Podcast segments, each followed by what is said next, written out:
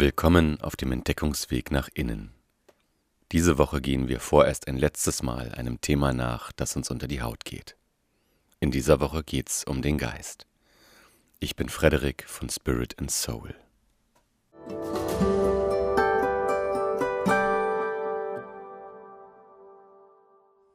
Der Geist. Ich lasse das Wort in mir nachklingen. Der Geist. Es klingt geheimnisvoll. Was ist damit gemeint? Vielleicht flackern bei euch auch schon die verschiedensten Bilder im Kopf auf bei diesem Wort. Der Geist.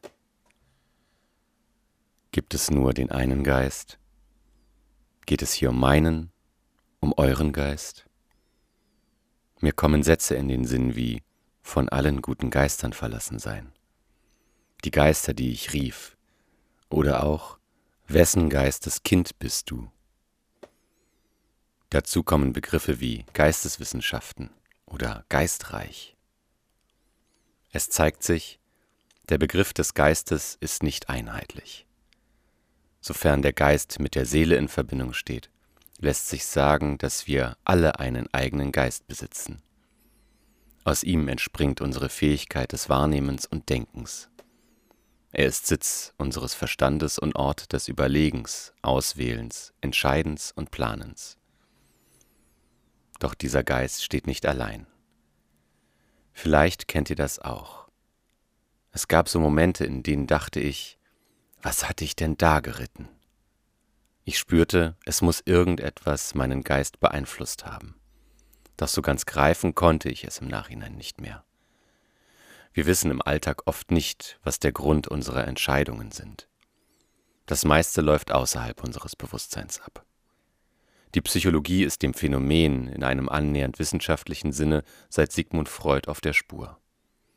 Doch schon davor haben sich Menschen, dann vor allem im mystischen Sinne, damit beschäftigt und versucht, dieses Geheimnis zu beschreiben. Ignatius von Loyola schrieb zum Beispiel in seiner Schrift Die Exerzitien ich setze voraus, dass es dreierlei Gedanken in mir gibt. Solche, die mein eigen sind und allein meiner Freiheit und meinem Willen entspringen, während die beiden anderen von außen kommen. Der eine vom guten, der andere vom bösen Geist.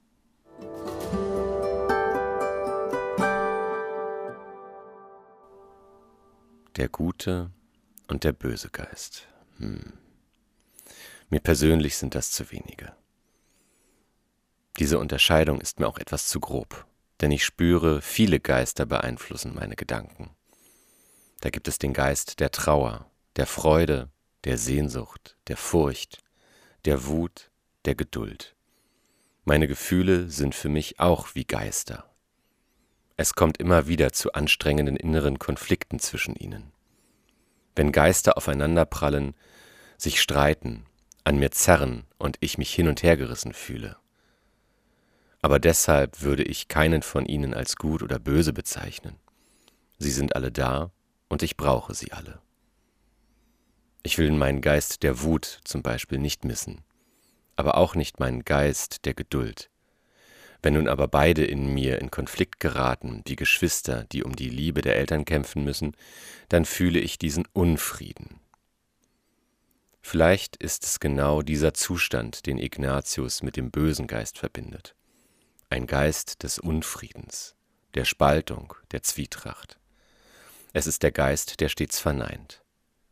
Biblisch ist es der Geist des Teufels. Da ich es persönlich nicht so mit dem Teufel habe, spreche ich lieber vom Geist unserer Verletzungen und Demütigungen. Dieser Geist entspringt meines Erachtens aus unserem Leid und unserer Angst vor diesem.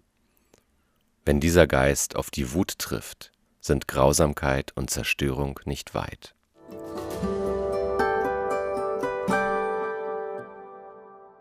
Zum Glück steht diesem Geist ein anderer Geist gegenüber.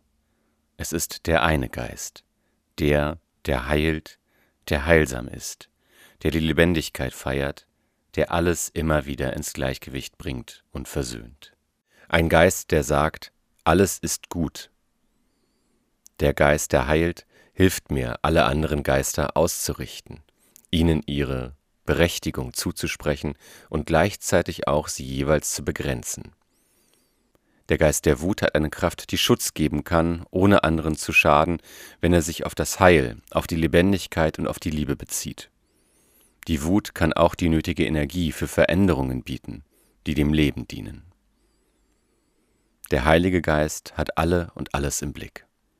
Diese Geistkraft ist die große Verbinderin, eine, die aufzeigen kann, wir sind alle eins und beim einen und können gleichzeitig wir selbst bleiben. Ich löse mich nicht auf, nur weil ich mich mit euch verbunden weiß. Es ist dann wohl auch kein Zufall, dass der Geist Gottes oft als etwas sehr Bewegliches und Dynamisches beschrieben wird. Die Flamme über dem Kopf, die nicht verbrennt, sondern Wärme und Energie ist. Eine Flamme, die in unserem Herzen brennt und uns begeistert. Der Windhauch, der um uns ist und uns berührt. Mit ihm sind wir nie einsam. Und ich zähle auch gern das Wasser dazu, das reinigt, das uns lebendig sein lässt. Diese Formen sind jedoch zugleich auch flüchtig und nicht greifbar. Die Geistkraft weht, wo sie will. Ich kann den Geist nicht selbst in mir herstellen. Wenn er mich jedoch trifft, dann fühle ich die heilende Kraft. Ich fühle mich gelöst und kann ausruhen. Und wenn ich dann wieder bei Kräften bin, fühle ich mich gerufen, ebenfalls für die Heilung in der Welt einzustehen und andere für das Leben zu begeistern. Wir sind gemeinsam auf dem Entdeckungsweg nach innen unterwegs. Ich bin Frederik von Spirit and Soul. Mehr findest du auf unserer Homepage www.spiritandsoul.org unter die Haut.